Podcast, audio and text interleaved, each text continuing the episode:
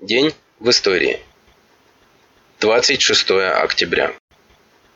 26 октября 1880 года родился Дмитрий Михайлович Карбышев, профессор Академии Генерального штаба РККА, генерал-лейтенант инженерных войск, доктор военных наук, герой Советского Союза. В ночь на 18 февраля 1945 года в концлагере Маутхаузен, Австрия, Дмитрий Михайлович Карбышев в числе других заключенных, около 500 человек, был облит водой на морозе и погиб.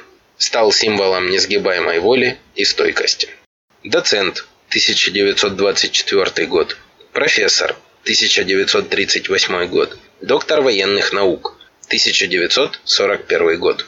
Указом Президиума Верховного Совета СССр от 16 августа 1946 года Карбышеву Дмитрию Михайловичу присвоено звание Героя Советского Союза посмертно. Карбышев был первым советским ученым, которому принадлежит наиболее полное исследование и разработка вопросов применения разрушений и заграждений. Значителен его вклад в научную разработку вопросов форсирования рек и других водных преград. Опубликовал более 100 научных трудов по военно-инженерному искусству и военной истории – его статьи и пособия по вопросам теории инженерного обеспечения боя и операции, тактики инженерных войск были основными материалами по подготовке командиров Красной Армии в предвоенные годы.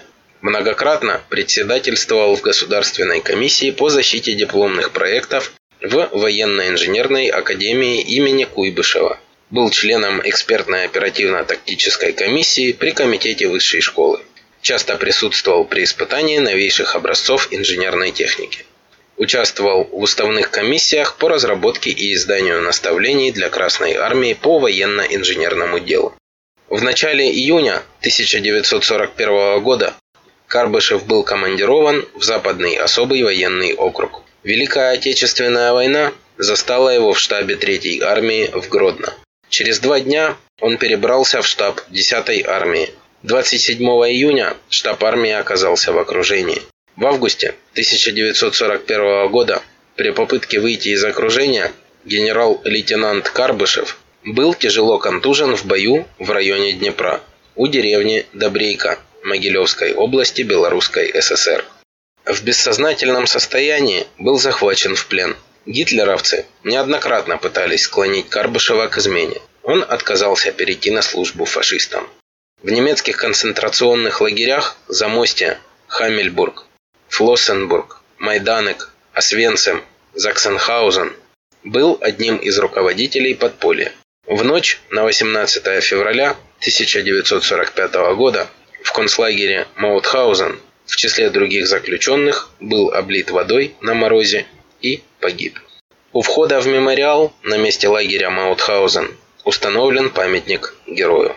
Памятники и памятные знаки Карбышеву установлены в Москве, Омске, Кургане, Киеве, Таллине, Владивостоке.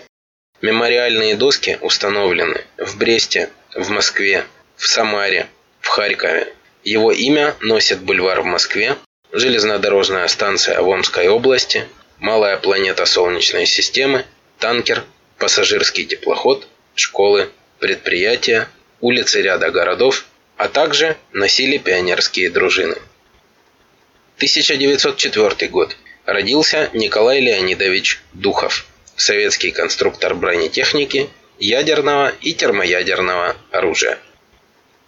1905 год. Состоялось первое заседание Петербургского совета. 26 октября 1905 года в Петербурге на всех фабриках и заводах происходили выборы в Совет рабочих депутатов. Ночью состоялось первое заседание Совета.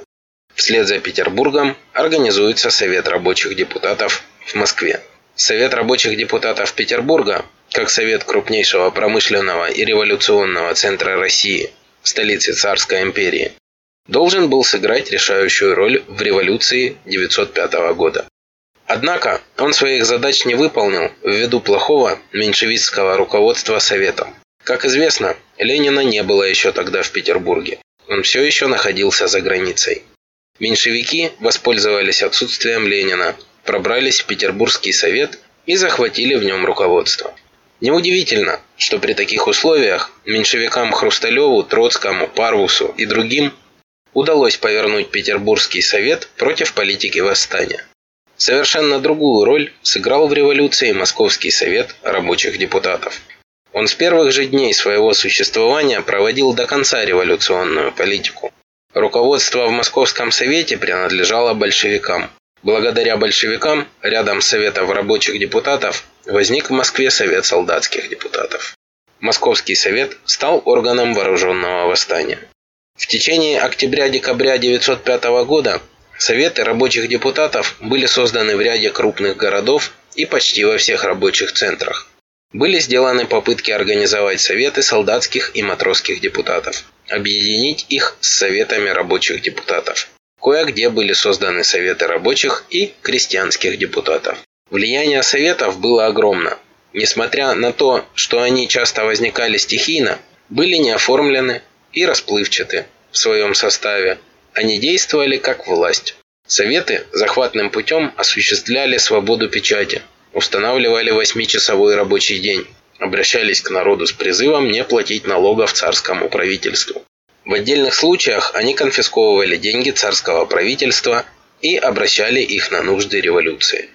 Осенью 1905 года городские советы рабочих депутатов были созданы в Петербурге и Москве.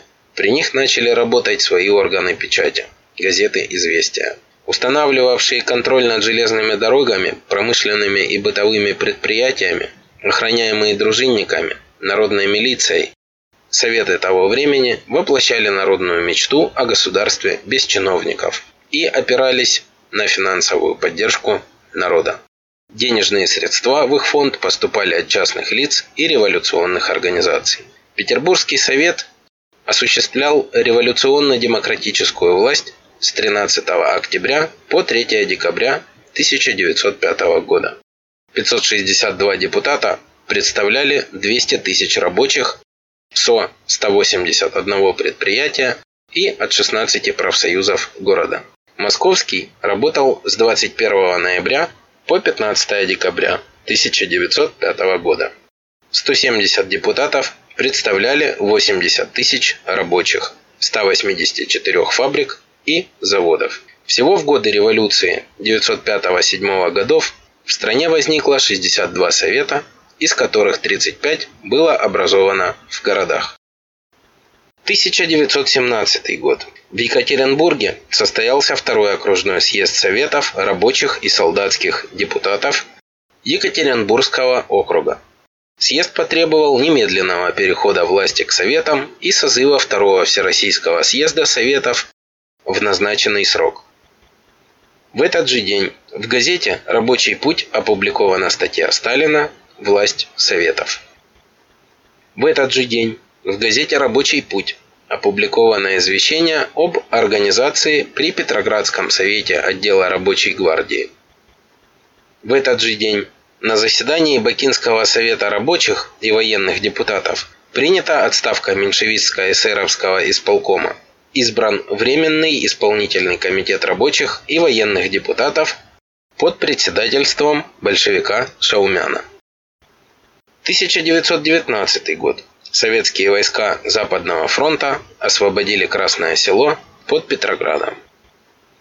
1919 год. Героический ленинский комсомол. Известие в ЦИК опубликовало воззвание отдела Единой трудовой школы и школьного отдела ЦК РКСМ ко всем учащимся с призывом к молодежи соединить учебу с производительным трудом отдать все силы на помощь Красной Армии, сражающейся на фронтах гражданской войны. В этот же день советские войска Южного фронта освободили Дмитровск.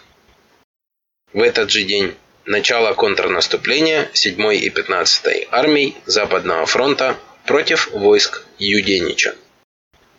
1924 год основаны Ливанская и Сирийская коммунистические партии. 1926 год. Продолжить разработку политики индустриализации. Открылась 15-я конференция ВКПБ, проходившая с 26 октября по 3 ноября, на которой обсуждался вопрос о хозяйственном положении страны и задачах партии на новом этапе социалистического строительства. Конференция опровергла утверждение троцкистско-зиновьевской оппозиции о невозможности строительства социализма в нашей стране и продолжила разработку политики индустриализации. 1939 год. Народные сборы Западной Украины провозгласили установление в крае советской власти. 1941 год. Фашисты устроили в Минске первую публичную казнь. Из тюрьмы вывели 10 человек, приговоренных за связь с партизанами. Среди убитых подпольщиков была Мария Брускина, которая перед войной только-только закончила школу. Она, по заданию подполья, устроилась работать в лазарет и помогала раненым советским солдатам бежать к партизанам. Изготавливала фальшивые немецкие документы, используя фотоаппарат, за хранение которого фашисты приговаривали к смертной казни. Девушку арестовали по доносу и перед казнью провели по улицам города с фанерным щитом на шее, на котором была надпись на немецком и русском. «Мы партизаны, стрелявшие по германским войскам». В Минском музее Великой Отечественной войны хранятся 30 фотографий с той страшной казни. Фашисты хладнокровно снимали весь процесс убийства. Эти фотокарточки были свидетелями обвинения на Нюрнбергском процессе. Их предъявили миру Михаил Ром в фильме «Обыкновенный фашизм». Они вошли во все многотомные издания о войне. Хорошо бы сегодня показывать их тем европейцам, которые огульно обвиняют советских воинов-освободителей в жестоком обращении к местному населению в 1945 году. 1941 год. Погиб Аркадий Гайдар, писатель, создавший самые светлые образы и замечательные истории, на которых воспитывались все советские дети. «Голубая чашка», Тимур и его команда, Чук и Гек. Гайдар любил детей и умел найти с ними общий язык, за что дети платили ему взаимной любовью. 1942 год. Начался рейд партизанских соединений Ковпака и Сабурова по тылам противника в районе Брянских лесов и правобережной Украины. 1943 год. Введены погоны для нахимовцев. 1957 год. Опала маршала Жукова. Маршал Победы снят с поста министра обороны. До сих пор вокруг причин неожиданного снятия Георгия Жукова со всех партийных и государственных постов идут споры даже в среде профессиональных историков. Ведь он был надежным союзником Хрущева. Незадолго до этого спас Никиту от оппозиции в лице Молотова, Маленкова, Кагановича и Шипилова. Помог разгромить ее на июньском пленуме ЦК. Отчего же такая неблагодарность?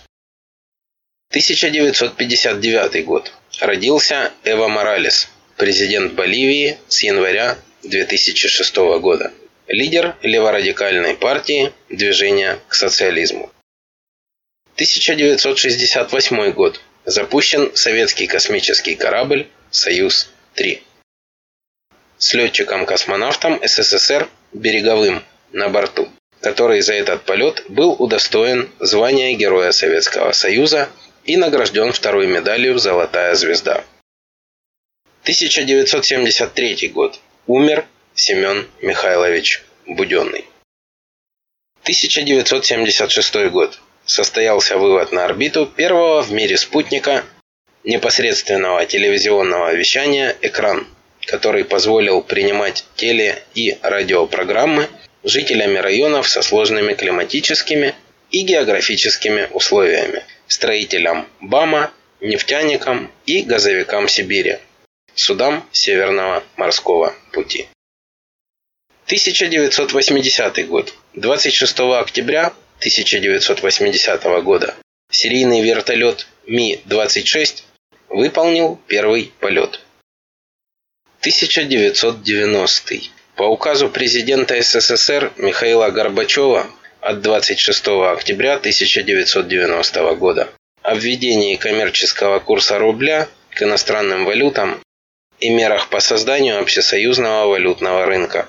С 1 ноября 1990 года вводился коммерческий курс рубля к иностранным валютам, исходя из соотношения 1 рубль 80 копеек за 1 доллар США. Таким этот день, 26 октября, был в истории.